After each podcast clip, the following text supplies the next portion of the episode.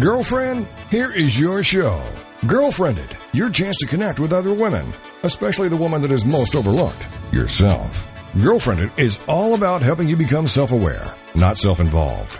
The aim is to provide information that relates to life, which leads to real connections and results in a desire to connect or care for those in need. The Girlfriendit principle was born out of loss. Patty's mother was murdered, and Lisa lost her mother to cancer. This forged a bond between them that nothing could shake. And now the women want to help you in more ways than you can count. Every day.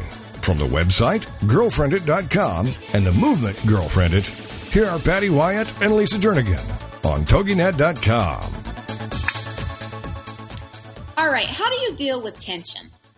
Uh, well, you know, I think that varies depending on your personality and your temperament. And I think there's, there's like, there's inappropriate ways that we, we do deal with tension. Like sometimes people like will blow up, you know, tension will hit that, that button and cause them to blow up. And then there's that kind of lighthearted approach where you kind of laugh your way through it, which I know is more your style our, and our style. And I think we're going to talk about that a little bit more today. Yes, and we, I think you and I both, we have a tendency to, um, to, to laugh when, when tension hits. And, and sometimes I, I actually get embarrassed by that, that that's what, what takes place. But we, um, we definitely love to laugh when we are in those tight spots. And we're going to, we are going to talk about that a little bit more today. But as we know, any good storyline is filled with tension points. And coming on our show later is Colleen Coble, suspense and romance writer with over 2 million books in print. Well, and before we get too far into our suspenseful thriller of a show, um, you're listening to Girlfriendit Radio with Patty Wyatt and Lisa Jernigan, where we rally you to do the remarkable through resources and relationships. And we're going to have more information about today's show and other tips and tricks on our website at girlfriendit.com. And you can also follow us on Facebook and Twitter.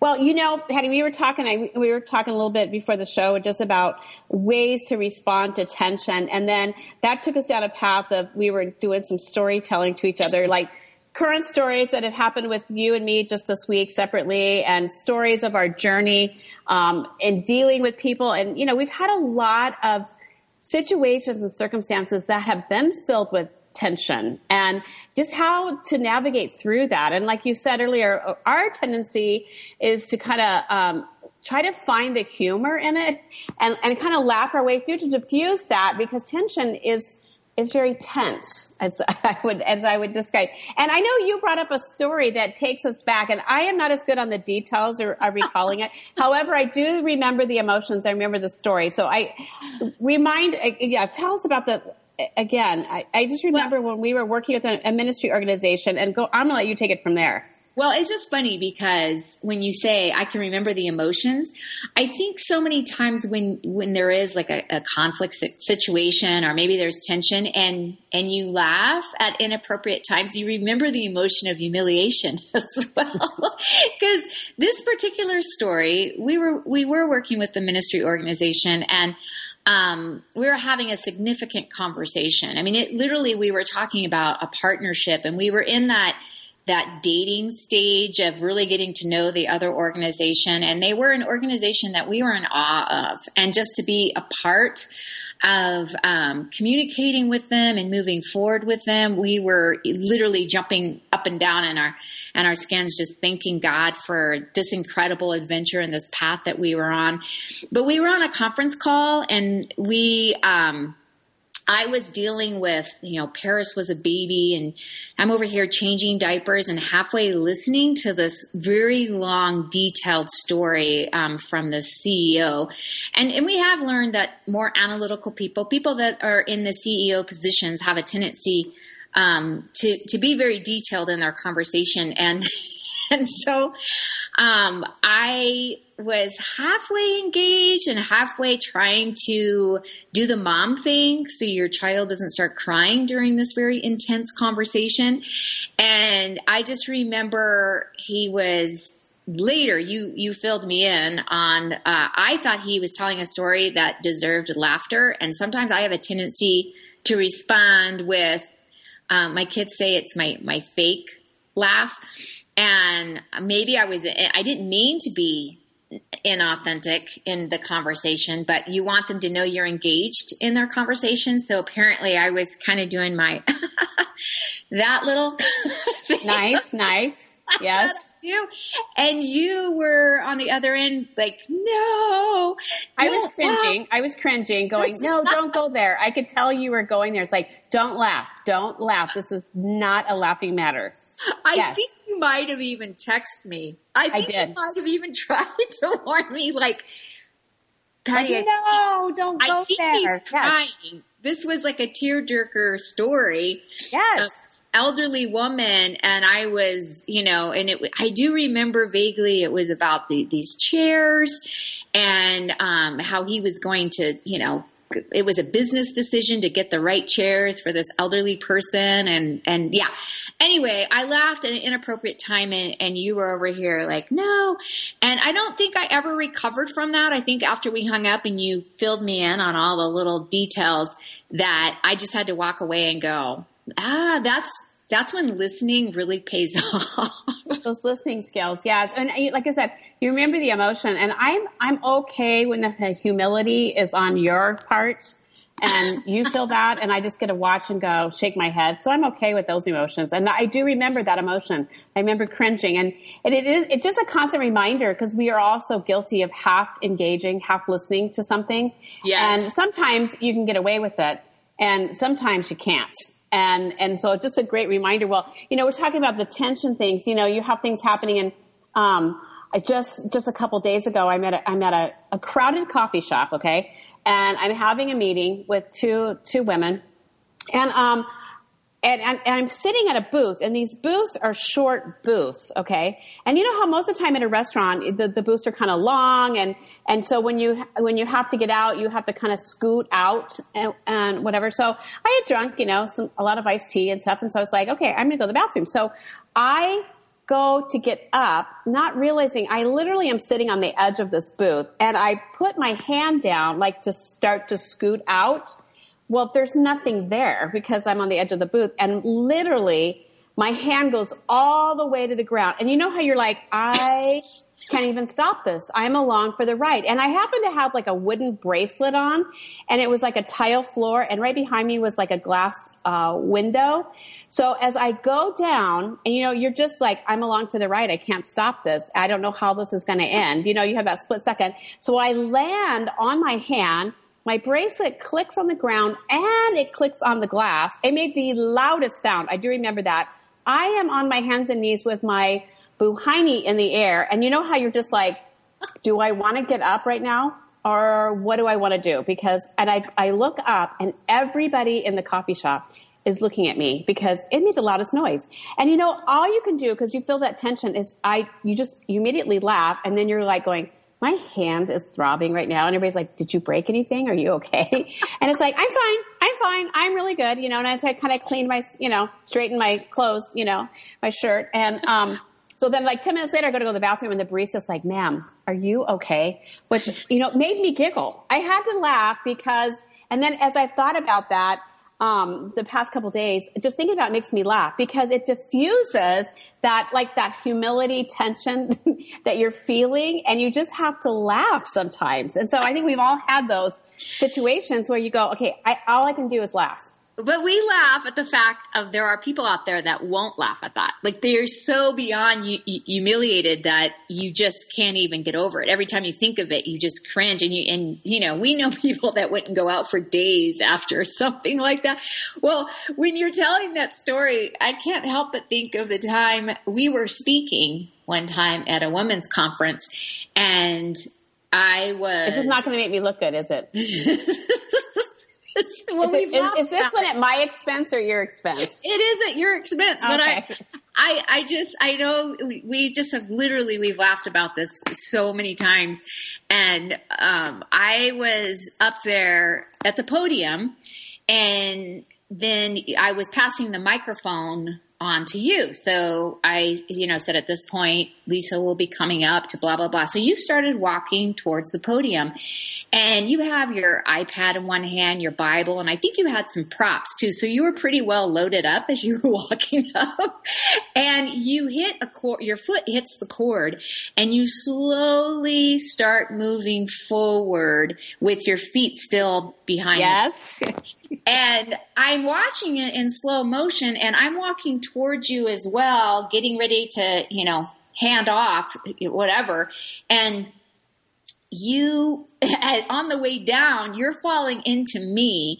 And I, so you're pushing me into this glass wall that's uh, in the in the background. And y- you and I literally this was truly in slow motion. It was all happening yes. and yet we couldn't do anything about it. And so we have this, this packed room of women, you know that their mind yes. is just, yeah, they're just going, no.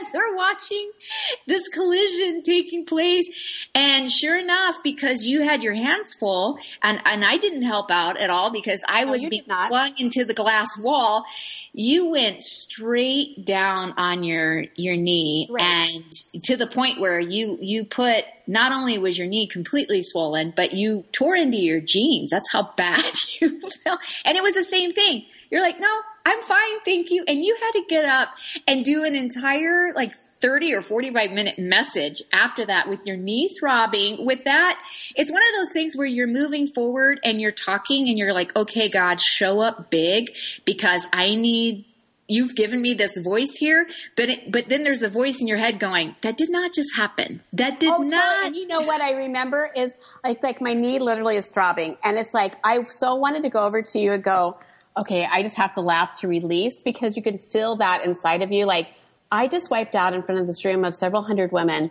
and um, I kind of acknowledged it a little bit, but it was one of those ones I couldn't even start, like, even open the door to, like, begin to laugh a little bit because I would have totally lost it.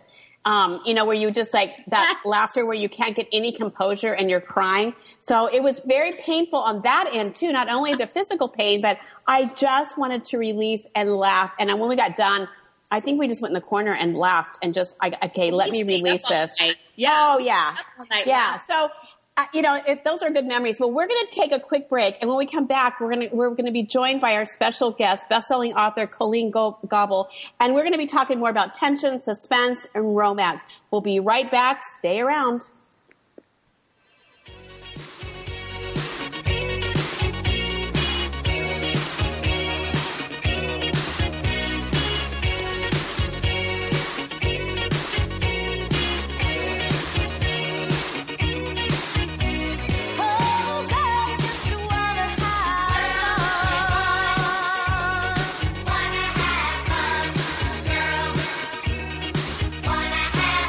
This is Girlfriendit on TogiNet. Don't forget to tell your friends to check it out on girlfriendit.com. It's time to discover it, connect it, propel it, girlfriendit. And we'll be right back with more Girlfriendit Radio right after these.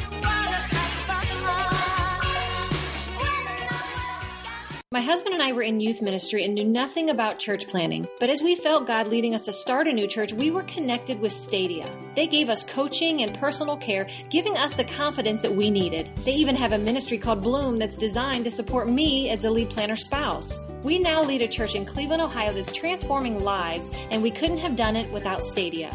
Stadia plants churches that intentionally care for children. We won't stop until every child has a church.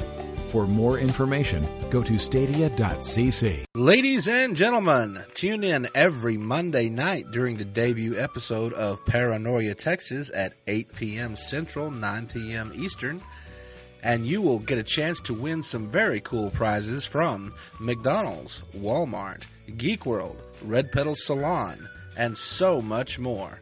All you have to do is listen for the cue, and when you hear this music, call in that's every Monday night at 8 p.m. Central, 9 p.m. Eastern, and win those cool prizes. Have you heard? The pages of American Patchwork and Quilting magazine come to life on our new weekly online radio show, American Patchwork and Quilting. Join Pat Sloan, our blogging and quilt designer host, as she talks about the latest trends, ideas, and inspirations. Her guests include quilt pattern designers, authors, quilt shop owners, and our editors, all quilters, just like you. Call in with your questions. Get quilting tips from industry experts. Learn about free patterns. Hear behind the scenes stories from our magazines American Patchwork and Quilting, Quilt Sampler, and Quilts and More. Get the scoop on free stuff and find out more about the best independent quilt shops in North America. To listen to a live show, tune in Monday at 4 p.m. Eastern. Just log on to allpeoplequilt.com slash radio. To hear past shows, go to iTunes and search for American Patchwork and Quilting Radio. We hope you'll join us because we know that quilting changes everything.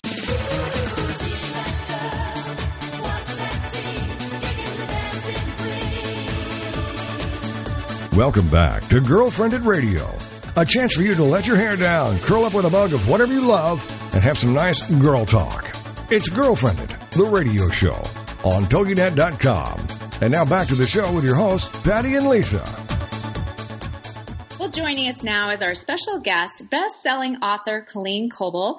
And Colleen's novels have won awards ranging from the Best Books of Indiana, the ACFW Carol Award, the Romance Writers of America Rita, National Reader's Choice, and the Bookseller's Best. She has more than 2 million books in print and writes romantic mysteries because she loves to see justice prevail. Colleen is CEO of American Christian Fiction Writers, and she lives with her husband Dave in Indiana. And Colleen, we are so excited to have you today. Um, we have just been rambling on all kinds of tension stories. So uh, we know once again that every story that is a good story ready to tell has lots of tension, and you definitely have that in your newest book. And so we just have to ask you, first of all, to tell a little bit of your story as to um, what led you into writing this particular story. Oh well, uh, that it's kind of dramatic a little bit. I'll I'll talk about it a bit, but I, I just want to say how excited I am to be with you guys, and I have my coffee here already, so we can really have some girl girlfriend talk. So yeah, awesome. I, I'm awesome. all prepared. um, the, the the piece there's a piece of that story that is my um, dear friend Diane Hunt's story, and I can't tell you what part that that is because it'll spoil one of the twists. but um, uh, I was going through a really hard time uh, when I was writing that. Um, Di was in her final months with ovarian cancer, um, mm-hmm. and we'd just been told that the doctors could do no more. And so, one of the themes that um, I really put into that is that family is found in unexpected places sometimes, and uh, you know, we I always wanted a sister when I was growing up. I have three brothers that I dearly love, but I always wanted a sister and Di was that sister, although she didn't come along, you know, until I was 50. so uh uh or almost 50. So um it, she was just really had such a huge impact on my life, and um, she's another author as well, and uh, wrote just hilarious women's fiction. Um, one of her books was made into a Hallmark movie last summer called For Better or for Worse, mm. and um, dearly loved her. Um, but you know, just the writing of that was um, it was somewhat of a solace for me because it was a place I could escape to um, every day when I was writing it, where everything was going to turn out okay, even though I knew, you know, Di was going to be facing eternity, and that was going to turn out okay too, because she was a wonderful Christian, and I and I actually was at her bedside when um, she passed into mm-hmm. heaven, and you could just sense the Lord right there. It was amazing, but um, you know, so even the the writing of that and the story itself um, lent itself to a lot of drama and a lot of uh, conflict and tension, as you were talking about. Mm. Well, you um, a couple things is um, we just appreciate your girlfriend's heart with a cup of coffee, sitting around and having this conversation, and then talking about a friend so um, tenderly like that with Di. And Patty and I have talked a lot of times. It's like when you have like. Um, uh, you know, we bring in people, like you said, like family in unexpected places and times. And a lot of times they're much closer to us than our own blood family. Um, the people that we true. bring in into our hearts like that. And you know, there's something to be said when a friend loses a friend. We're like, we don't really have a term in our culture for that. Like, you know, you, you lose a parent, you're an orphan, you lose a spouse, you're a widow. But it's like when a friend, and it can be so painful because a lot of times a friend will kind of suffer in silence because their pain is not really recognized. And so just the yeah. tenderness of, you know, you talking about your friend and being able to go to that place to write and to kind of, you know, to express. And that's, that's just that's just a sweet spot because we don't talk about that a lot. Mm-hmm. Yeah, it's so true, and I found that to be true too. Um, even during this grieving process, she she died a year and a half ago, and um, I still you know think about her every single day. I hear her voice in my head. I mean, she was a huge huge part of my life and and quite honestly she still is you know the things that i learned from her um one of the one of those things is is you know I've always been one that I believe in turning adversity into making you better. Um, mm-hmm. And I watched that play out in her life when she faced that very final battle, and it was a real encouragement to me too, just watching her faith as she walked through that. And and the other piece of that is that uh, it, it made me realize how often when we're faced with hardship and pain, we kind of don't want to go through it again. We kind of push it away and say, you know, uh, uh, we, we isolate ourselves. That's the word I was mm-hmm. searching for. That mm-hmm. um, because we don't want to experience that again. But I tell you what, the joy of having um, known her and had her part of my life for 15 years is well worth the pain that we walked through in those last four. And I, you know, I would do that all over again. And so, you know, you, you just have to realize when you go through those those situations, don't put your barriers up, and you know, welcome adversity when it comes. I mean, we, we can't necessarily be joyful about it, but we can let it, um, you know, let the Lord change us for the better as we go through it. Hmm. Absolutely. And Colleen, I just love your heart. And, and I, I, have noticed just as we are, you know, m- maturing in our age, I know I have two very dear friends that are each battling cancer right now. And like you said, in dealing with adversity, how um, many times you you don't know what to say to them as you you know my my one friend I've been with her through the chemotherapy where they just sit there you know all day and you're looking around and it's not a very encouraging place to be and yet you come home and you you're a complete different person because mm-hmm. what you know trying to find your your iphone charger all of a sudden isn't that big of a deal anymore yeah. you're it puts things into perspective that we've we've come to be such a um, a spoiled society and what we oh, feel oh, yeah. that's important and um, really just truly looking at what God is doing in your life and um, expecting God to show up. Mm-hmm. And I know so many times, and I'm sure you you felt this with with Di, where you you're praying and you're really not expecting God to show up. It's like you really don't don't believe in those miracles, and yet He is the God of miracles. And He is the God of miracles. You're seeing the miracles every day. It might not be the way that you wanted the miracle to happen, but just the miracles in the daily is, is what I've been so aware of in watching my friends um, deal with this kind of cancer. And um, well, boy, you see God's grace show up every day to get you mm-hmm. get your friend and you through that. You know, yes. you may not see the big miracle. I mean, I pray you do. And you know, I was just praying for your friend even now as we were talking. And mm-hmm. um, but even if you don't, the miracle of God's grace every day is something we don't often notice until we're in a place like this. Mm-hmm.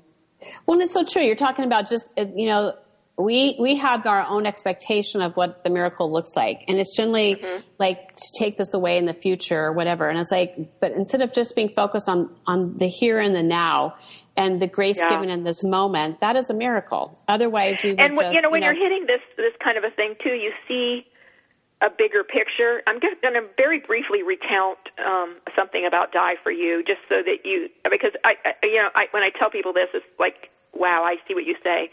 She was um, uh, born uh, to a woman who wasn't married and to a man who was married, and she went to Sunday school with her grandparents until she was about four, and her her mother abandoned her, and then she her father got custody, and. Wow. They did not go to church, but she took herself on the school bus or the church bus and God, you know, claimed her when she was just a little girl and never let go of her in spite of not being in the ideal environment to foster that. Mm-hmm. And at the end of her life, um, as her breasts were growing short, um, her husband said, "Would you get the um, the little statuette off the piano and it has the music box and I went and grabbed it and it and I wound it up and it was playing Jesus loves me you know very mm-hmm. familiar childhood mm-hmm. song that we learn in Sunday school and um it played you know as as the time was you know nearing we could sense it. And um then it stopped. And it, it had stopped for a full 10 minutes easily. And then as she took her final breath, you could just sense the Lord there, and that music box sprang to life and played out, tinkled out the last refrain of "Jesus loves me," wow. and it was amazing because it was a reminder that God's grace goes with us all our life, and He knew her beginning from her end, and He knew exactly her her life, you know, from the very beginning to the very end, and He was with her even through the hard times when she was a little girl and and there at the very end with the cancer. And you know there would be no more pain definitely in heaven.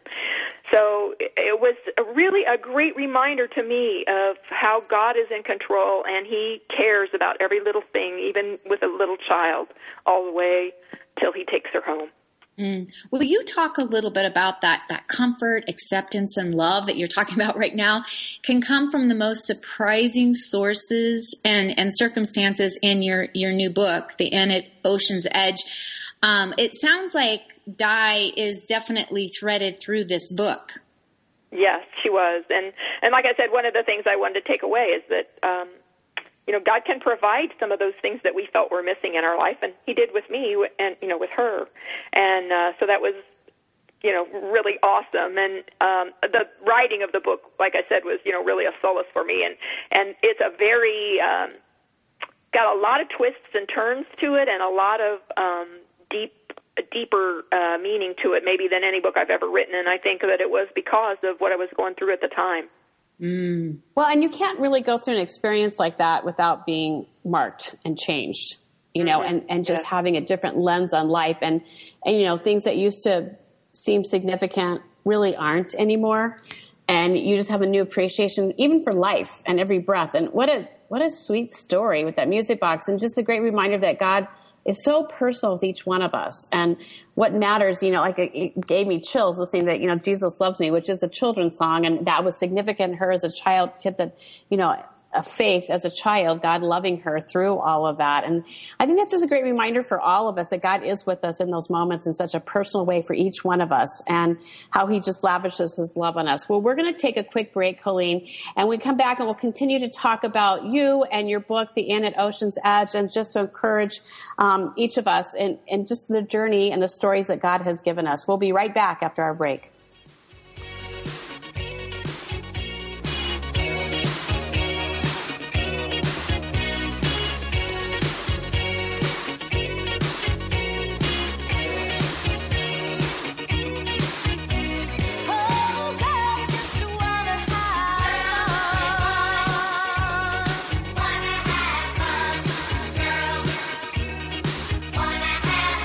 This is Girlfriendit on TogiNet. Don't forget to tell your friends to check it out on girlfriendit.com. It's time to discover it, connect it, propel it, Girlfriendit. And we'll be right back with more Girlfriendit Radio right after these.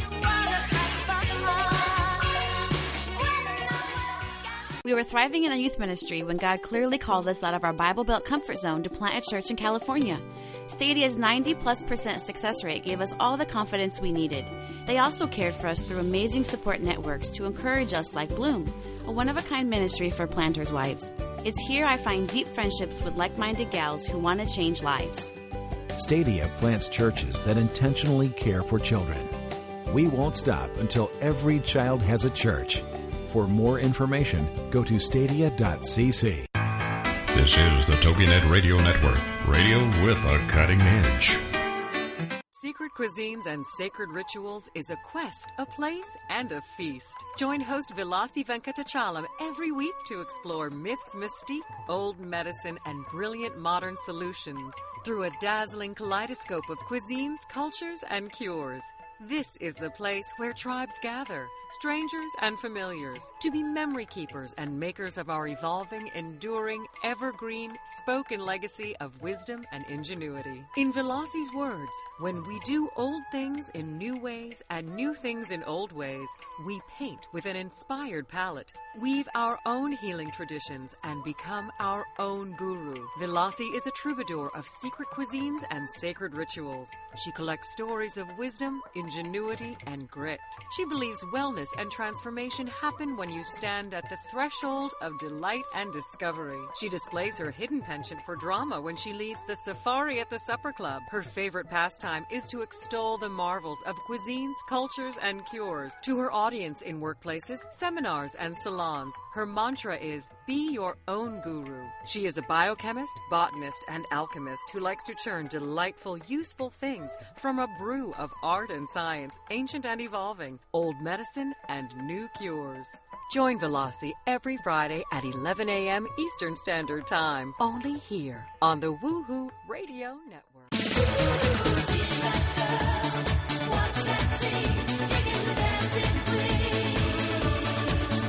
Welcome back to Girlfriendit Radio, a chance for you to let your hair down, curl up with a mug of whatever you love, and have some nice girl talk. It's Girlfriendit, the radio show on TogiNet.com. And now back to the show with your hosts, Patty and Lisa. Well, you are listening to best-selling author Colleen Coble, and she has more than 2 million books in print and writes romantic mysteries because she loves to see justice prevail. And uh, Colleen, we, we were just getting off of, um, before commercial break, talking about um, just being able to see God and just those moments that uh, you don't expect Him to show up. And I, I just want to switch uh, topics just a little bit and and go into um, more about your your book, The Inn at Ocean's Edge, where you are talking about um, meeting a family with many secrets. And what's the difference between discretion and hiding the truth? Because um, it's funny because you, you don't realize how many secrets really do exist in families. And as you get older, you start, it's almost like you're becoming more in those reflection years where people are sharing more of the secrets. Yeah. yeah. and I love that, that question. It's like, what is the difference between discretion and, and hiding the truth? Well, um, one of the things that it, it makes a difference to me when I'm looking at that particular question is um, when you're hiding the truth, it's often to save yourself. It's mm-hmm. often to protect yourself from consequences that you don't want known. Discretion can be um, so that someone else isn't hurt. Um, you know, like uh, I wouldn't necessarily tell my friend that that pink dress, you know, doesn't look uh, makes her look fat, for example. you know, yeah. even though that that's what I believe, but the discretion part would be you wouldn't want to hurt her feelings, you know, and um, so you might not say that. But a secret often it's not really to protect the other person it's really usually to protect yourself and so the it's driven by selfish motives um quite often and uh in the inn at ocean's edge that was the secret there too um you know it was very much driven by some very selfish emotion or very selfish uh, uh, desires in that case. Well, we live in a culture that I think is driven by selfish motives.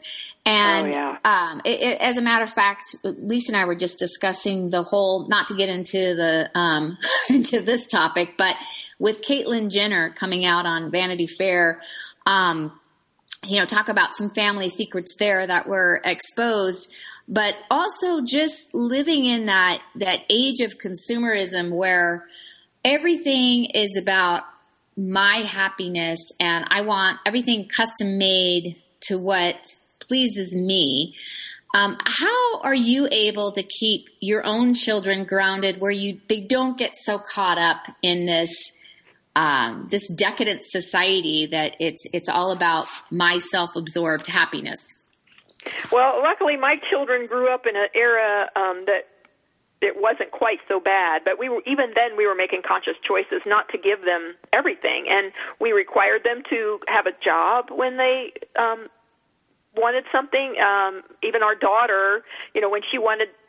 Uh, she was wanting designer jeans, for example, just as, as an example of this, and we told her, um, "Fine, but you buy them yourself." And she, uh, we gave her a job of uh, doing the laundry. She was eight years old when she started doing the laundry, and at that point we gave her five dollars a week. you know, and mm-hmm. that wouldn't motivate a whole lot of us today, but uh, an eight year old, yeah, that was that was enough. And she saved that money, and then when she went to go buy the designer jeans, she realized how much they would cost and how much more she could get buying them at a you know, buying something else at a cheaper price that looked that was just as good a quality.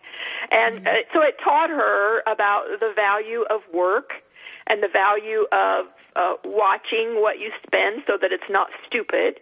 And um, both of our kids got jobs outside the home when they were 15. So um, you know they we, you know we wanted them to learn the value of a dollar and to learn how to work. And today they um, both are business owners and you know they really are great people and you know very conscientious good christian kids and you know we're very proud of them but we made some conscious choices um when they were younger to to make that happen. And, now we have a, a six year old granddaughter and uh you know it's hard to watch this this current uh culture uh when everything is so driven by that and you can't even watch tv without you know, so so much of that. I mean, there was some of that back when we were raising our kids, you know, in the 70s and 80s, but um, not like there is today. And so, you know, we're trying to instill some of those things into our granddaughter as well, and so is our son. Um, but boy, is it a hard world that we live in. It mm-hmm. is a hard world. I tell you, I, I have a just turned teenager, and I value reading. And my my two older kids, they they're avid readers. And so um, this one, you know, she likes to read, but she's kind of hitting that. She's just going into high school. So we're on vacation up in a cabin, and a couple things that took place that I just I realized, okay, this is like having a whole different family almost because of what's taking place in social media and what they're what they're seeing on TV versus what my other two children saw because the, the first part is I actually had to ask her. I said, "I will give you five dollars if you if you read this book." And I've I my husband looked at me like, "Seriously, we're bribing our kids now to read a book." the funniest part of it is she she looked at it and she went, "Nah, that's okay." so I thought, didn't even want the five dollars, huh? No, oh, wow. and I thought, okay, really? I can't even, you know, pay you to read the book. And then the other part was my husband forgot his bathing suit, and so I just said, you know what? I, I, there's really no stores here where we are, and I said I'll just run up to Walmart and grab a, a swimsuit for you. And um, she turned her nose up to that, like you are not buying a swimsuit at Walmart. and that's what Carrie used to do too. You know, uh, she didn't want to buy something at Walmart of all places, but she changed her mind when she was earning the money. Mm-hmm. Yes.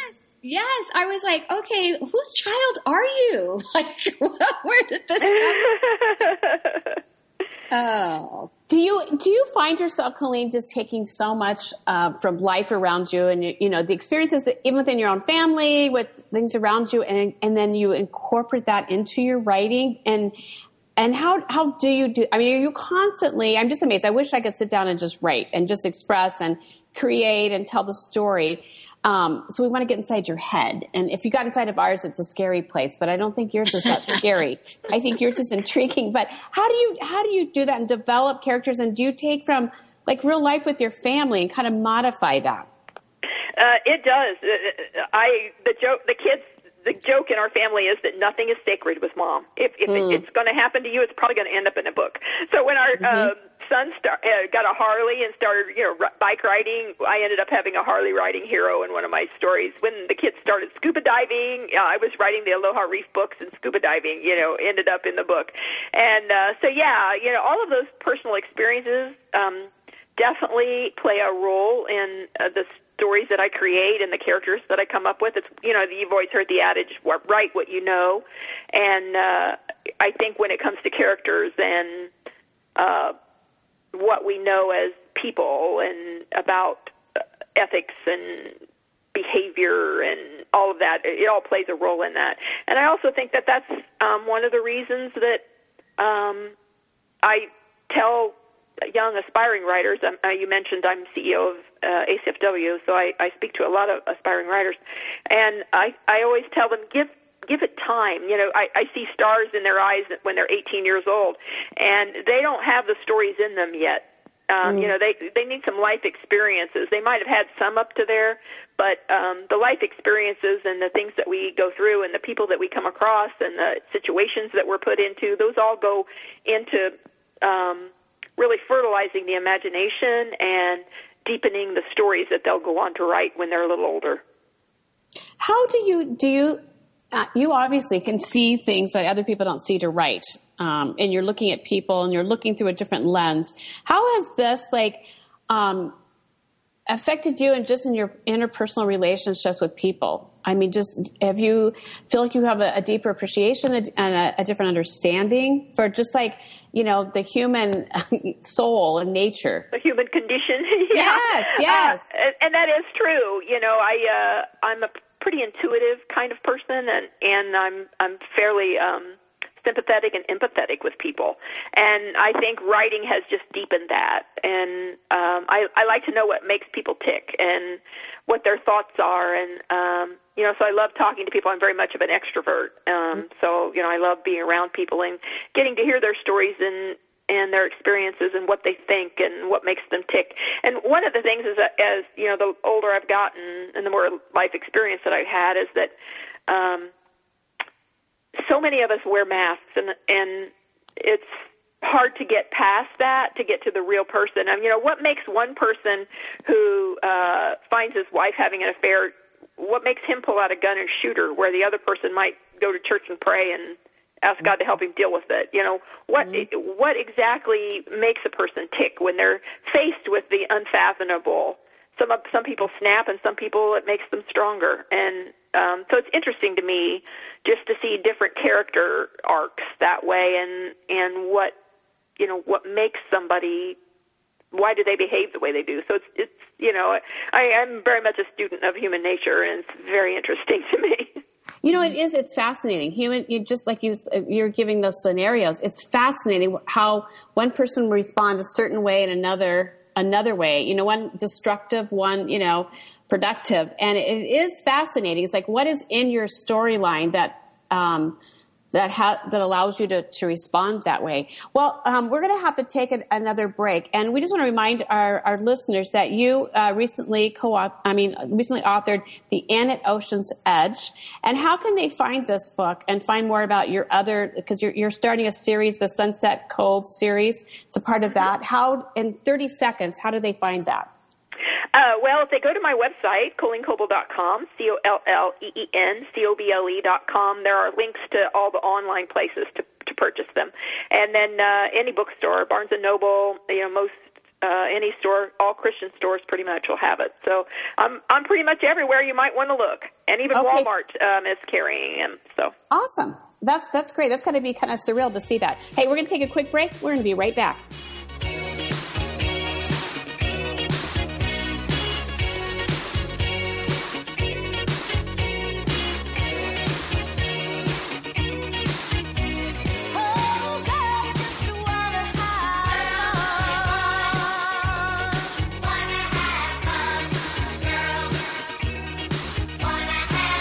This is Girlfriendit on TogiNet. Don't forget to tell your friends to check it out on girlfriendit.com.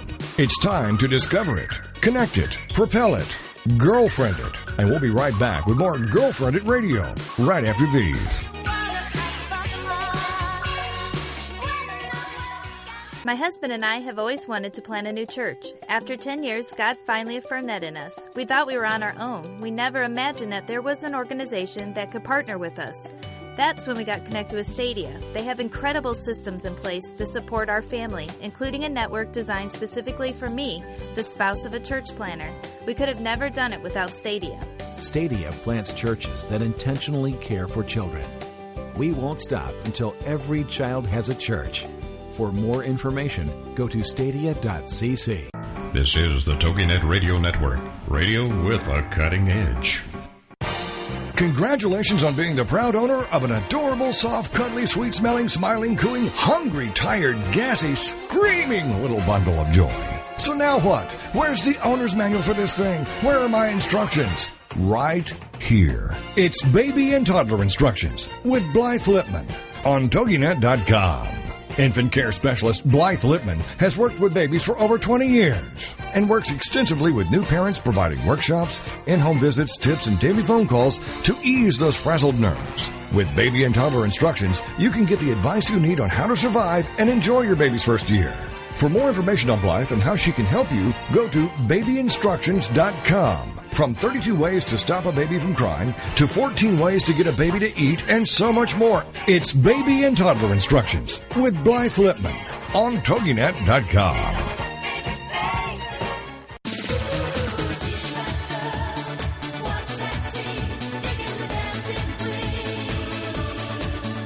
Welcome back to Girlfriendit Radio. A chance for you to let your hair down, curl up with a mug of whatever you love, and have some nice girl talk. It's Girlfriendit, the radio show on TogiNet.com. And now back to the show with your hosts, Patty and Lisa. Well, we are talking with Colleen Coble, author of the Sunset Cove series. And Colleen, we started off the show just talking about how every good story has tension, and somehow that made Lisa and I go down the path of times that we laughed at inappropriate, laughed inappropriately during tension moments. And um, so, one thing that I'm getting ready to go to church camp with a bunch of high schoolers, and I always have them go around and talk about a time, you know, their most embarrassing moments, and that's always the worst because you can never think of those moments when all eyes are on you. So now that you have thousands of listeners listening in, I'm going to ask you, can you think of that, that tension moment that you've had where you, that was the best way you knew how to handle it was just to laugh. do you have a moment that you can think of off the top of your head? This is so true, you know. And I, when I, uh, when I'm even upset, I tend to laugh nervously. That's just like who mm-hmm. I am. Mm-hmm. But the very most embarrassing moment of my life, I was at church, and uh, I ran into the bathroom and uh, came out and uh, when I came out of the stall, I noticed a couple of the teenage girls were giggling, and I didn't think anything about it. You know, I just went on out into the sanctuary. The next thing I knew, one of those girls' mothers came up behind me and yanked my skirt down because I had gotten the the hem of my skirt tucked into the top of my pantyhose. Yes.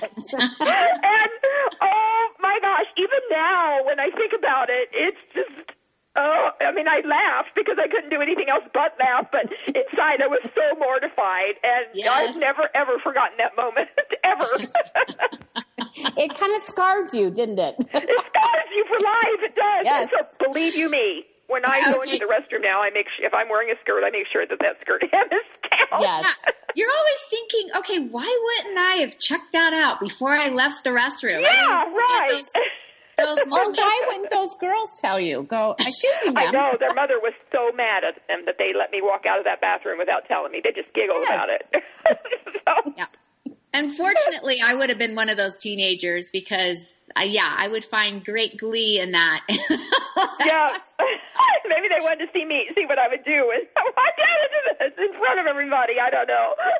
that is funny. Well, since we have that t- takeaway of that image of you and laughing, what would be your main spiritual takeaway that you want your listeners to walk away um, after reading your new book? Uh, you know, the main spiritual takeaway that I, I want them to actually, there's two. One is that you find, you know, God will provide the missing hole in your life if you let Him. But even bigger than that, I want readers to realize that everything happens. Uh, everything that happens in your life can be used to make you better. Um, it doesn't matter what it is. It doesn't matter how horrific of a thing that you've gone through. If you let Him, God will will use that to hone you and make you into a better person. If you hold it to yourself and you think about it and um, let bitterness and anger take over over oh poor me, you know this is what's happened to me. It will make you worse. You know it will be to your detriment. But all you have to do is let go of that and ask God to help you use that to make you into a better person and and he will and he does. And things come into our life to mold us and shape us. And when we resist those you know we we never become the person that we can be. Mm-hmm. that is so true. It, it, goes back to you know we always say you know it, does it make you bitter or does it make you better and right. I, you know, yeah. that's a choice we each have to decide yeah. how we're going to let the circumstance, yeah, to to alter us and to and to define us. Because I think a lot of times we allow those circumstances circumstances in life to start defining us, and then we live that out, and then we become that um, the victim or we become right. you know what and I that hate person. that. Uh, you know, I I am not a victim of anything. Um, God h- has used adversity in my life to shape me, but that doesn't make me a victim. And I, you know, I that's one thing I you know I'm very adamant about when I write too is that my heroines have all overcome bad things in their lives, but they've not let you know those things have not defined them. They have not let themselves be defined by them and become, you know, taken on a victim label. They've overcome. They're all overcomers. And that's such a great message because you do see so many people that take on and um, the victim mentality, and they don't want to own it, and they don't want to, you know, have the responsibility to work through it. And it's easier just to kind of settle and be the victim, and it's what's happened yeah. to me. And so I think it is really good to give us those role models, you know, through these books, so we can identify and go, well, maybe there's a different way I should be thinking about this or handling that, and to just to show, you know, another way, a better way um, in dealing with that. So I think that is, I think, you know, we need to be having those role models in different, you know, media forms to, to just show us what could be. Well, yeah. even for and you know, there have been some studies that have come out about how reading fiction makes you more empathetic, and I think it is because we're able to enter into another person's thoughts and see how they handle things and uh, understand what other people are going through when they're faced with certain situations. And um, you know, I I think it's super important. Mm-hmm. Well, I think especially in um, this culture, I, have seen that with in junior high and high school with that victim mentality.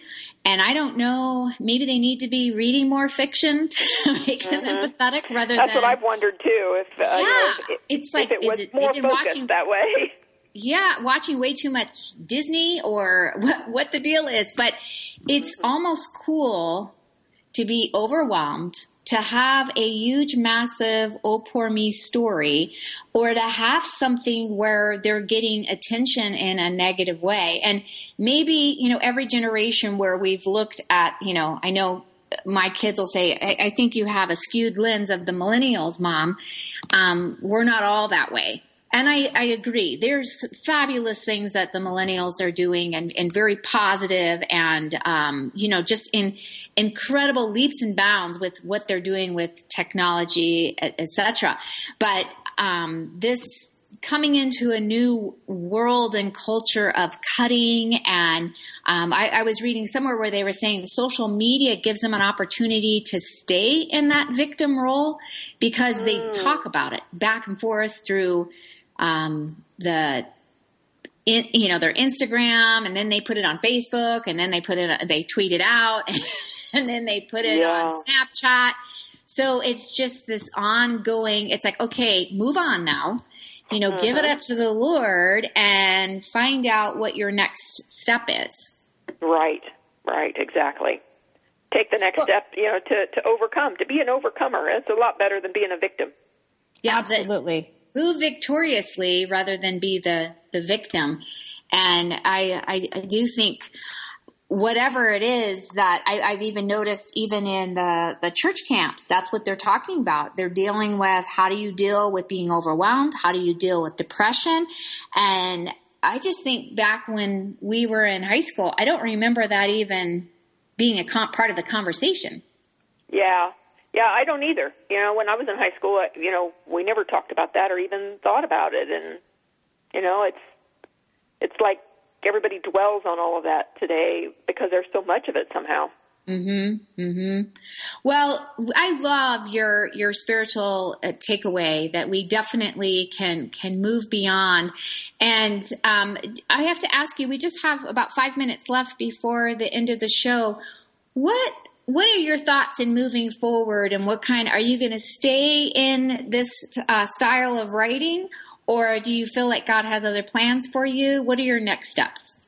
Uh, yeah, the sequel is uh, Mermaid Moon, and it's uh, set in Sunset Cove also. And there, again, there are some family secrets that are going to come out. And um, I love writing romantic mysteries. That's just, you know, that's like my sweet spot. And I started writing um, just uh, small romances, but my dream was always to move into mysteries because that's what I read as a child. And there's something about making sure justice prevails. mm-hmm, you know, we can, mm-hmm. we have no control over our life out in the world and you know or the world that we see ourselves in that seems so full of injustice but um I can sure make sure that it happens in my novels and that that there is that takeaway I love being able to write about um uh, women who are overcoming um, adversity and, and it's making them stronger and, and to see their spiritual journey in that story.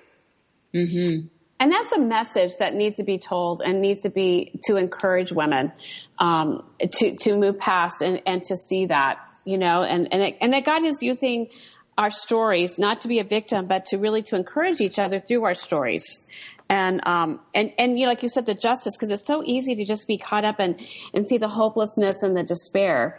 But mm-hmm. and so it's got to be therapeutic to be able to write and go i'm going to create the, i'm going to show the justice here um, I, it, it is this. very therapeutic that way I and to tell you the be... truth, I try not to watch. I mean, I used to just love watching the news all the time, but it just got to where it it was affecting my soul you know my mm-hmm. outlook and so i don't even watch it very often once a week or so i might log in and just kind of see what's happening but the rest of the time the media just hammers away at negative negative negative depressing depressing and you know we don't need to feed ourselves that no no not at all okay so where do you get the greatest do you well this is a question i always want to do you have a rhythm to to uh, to your life, your lifestyle, with writing, with just absorbing what's around you, being a student of, of people, of characters, of situation.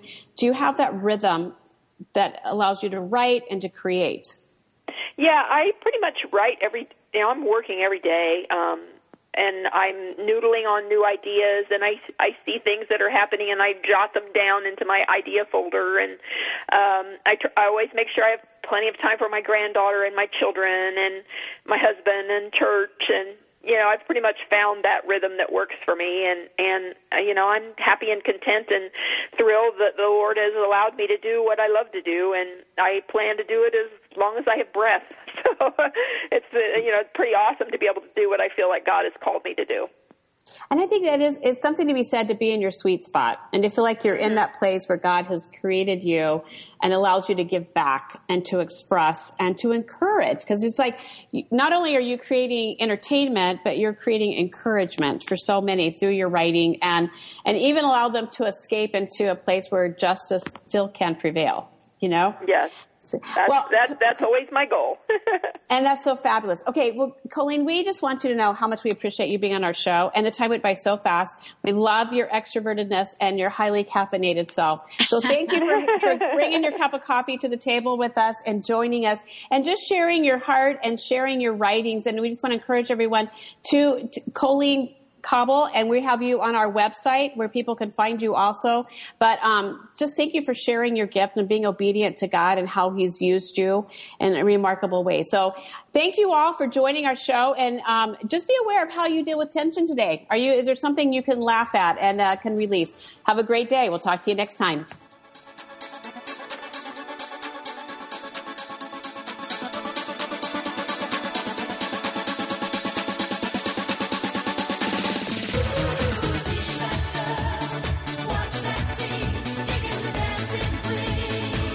Thank you for being a part of this special program, Girlfriendit, the show dedicated to the most important woman you know, yourself. It's the